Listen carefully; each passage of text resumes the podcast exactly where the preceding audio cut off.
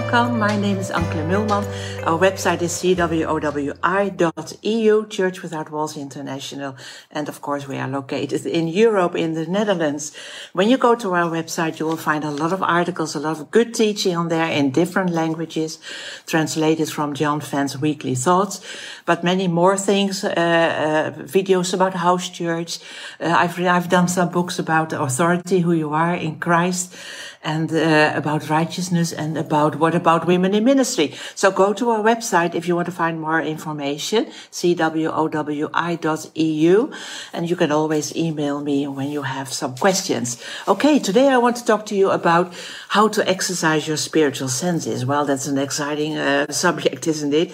Well, Hebrews 5:14 speaks about it. It says that solid food belongs to those who are of full age or mature that is, to those who, by reason of use or by practice, have their senses exercised to discern both good and evil.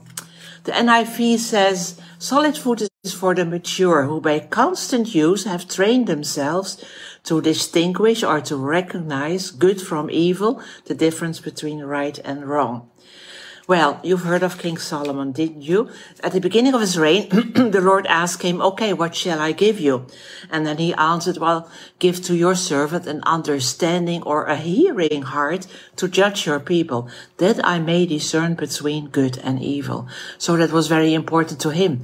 And it should be very important to us, because when the Lord communicates, he, he is spirit, he communicates to us, to our spirit. So we have to be, pick up what is in our spirit, recognize it with our mind, and obey what the Lord puts in there. Okay, let's talk about spiritual senses. You all know that we have natural senses, touch, sight, hearing, uh, smell and taste.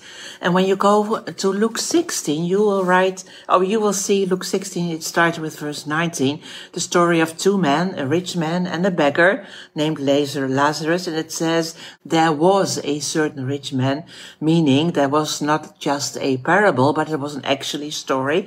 This really happened. So there was a certain rich man, and he was, uh, uh, in, um, it says, and there was a certain beggar. He laid at the gate and desiring to be fed with the crumbs from the rich man's table. And then it says 22, so it was that the beggar died and he was carried to Abraham's bosom. And the rich man also died and was buried.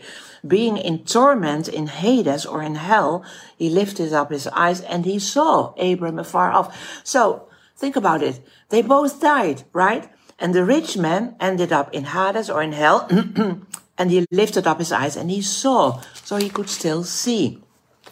And then he cried, so he could still use his voice. And he said, Father Abram, have mercy on me and dip, uh, uh, please dip the tip of my finger in water, cool my finger, so he could feel. And he says, I am tormented. And then Abraham said, son, do you remember? So he could also remember how his life on earth was and what he had done or what he had not done. Okay. Interesting. To, uh, by the way, uh, I had a person some years ago when her daughter died and people said to her, Oh, no, no, she's not in heaven yet because she's in that waiting area you know, and one day she will be in heaven, but right now she's not there. And they revert here to Luke 16. But you have to remember that this was before Jesus uh, went to the cross, before he died, and before he was uh, risen from the dead. Okay, at that time, so before uh, Jesus paid for the sins of men, uh, Abraham, it says, was uh, was in paradise, or it was called Paradise was called Abraham's bosom, and it was the place where the righteous dead, so those who were righteous and died, they were held captive there until the final sacrifice had been made, and that would allow them to go to heaven. Ephesians 4 8 speaks about it, that Jesus ascended on high and he led captivity captives. So when he ascended on high, when he went to heaven, you know, those who were righteous, who were held there, who were held there, uh, waiting actually for their sins to be not only covered, but to the sins to be, uh, um, well, for the si- final sacrifice, I would say. So Jesus took uh, paradise and he took the, all those who were in paradise to heaven. Uh, so it was completely taken to heaven. There's now only one holding place in the earth, and that is hell or Hades. Well, Paul uh, mentioned about himself in 2 Corinthians 12, verse 2 and 4, that he was caught up to the third heaven, to paradise. So he was caught up. He was not going down. So in Judaism, the first uh, um, heaven is the uh, is the air. Second heaven is space, and the third heaven is where God lives. So, and when the rich man was in hell, okay, you you read it. He could still see and hear and feel and remember. So those were not his natural senses, but because his body had died, but his spiritual senses, because your spirit and your soul are eternal. wow. And you know that you have spiritual senses. I know there's been some instances, for instance, that you were invited to a friend's home at a certain point, maybe for dinner. So you rang the door at, let's say, six in the evening, six o'clock. And then the moment you open the door, you sense, wow, I think they had a big fight or something, something in the air. You know, it's something in the air that can be a, weird feeling in the. I think something has happened. How do you know that? Can you feel it with your natural senses? No, it's something you sense with your spiritual senses. Or maybe you will go on YouTube now and then and you hear a preacher and although the words he says and everything he does seem right, but still you have inside a feeling, I don't know, but there's something wrong with that guy. That are your spiritual senses. It says in Hebrews for spiritually discerned so it means that your mind picks up something that is in your spirit, some feelings or sensations. It is not in your mind, but you're in your spirit and your mind can pick it up. So think of it as your mind as the middle point. And on one side, you have your spirit. On the other side, you have your body on the opposite end. And your mind can shift to your spirit man and what it senses. You can do that. You know, when you think about something, about a person who who, who needed prayer, for instance, and you pray for that person and you shift your attention to your spirit to see what the Lord has put in there. Is there a peace inside, meaning everything will be all right? Or is there like dark feeling, a, a not comfortable feeling like, okay, this will probably end wrong. That person will maybe die or whatever. So you can shift your mind uh, and your attention uh, to your spirit. And you can also shift uh, your mind to your body and to your natural senses. And sometimes when you feel something in your spirit, your mind can argue against it. But we have to learn to agree with our spirit because that's how, where the, uh, the Father and the Lord uh, communicates to us. And it says here in Hebrews 5:14 that it's by reason of use or trial and error that we train our senses. And interesting, the word uh, exercise, uh, it says that our senses are exercised. The word exercise is the Greek word gymnazo. So actually like in the gym, right? So when you go to the gym or work out in a gymnasium, you do not get strong immediately. It takes effort and it takes constant training. That's how it is. And maybe you look back to your life and think, okay, uh, there was an incident. I thought it was the Lord. Write it down. And later on, you can, uh, indeed, uh, you know if it was true, what you discern, you know, or if it was wrong. Um, there is, of course, an example of, uh, of this in John 12. Let's go there. Uh, Mike, Luke, John 12, where it says that, uh, Jesus says, Father, glorify your name, verse 28. And then a voice came from heaven, a voice, right? And the voice said, I have uh, been glorified and I will glorify it again. And the people who stood by and heard said that it had thundered. So some of, there was a voice and some said it had thundered. So they recognized something. And others said, well, an angel had spoken to him. And some knew it was not just something weird or something in the nature, it was something supernatural, maybe an angel.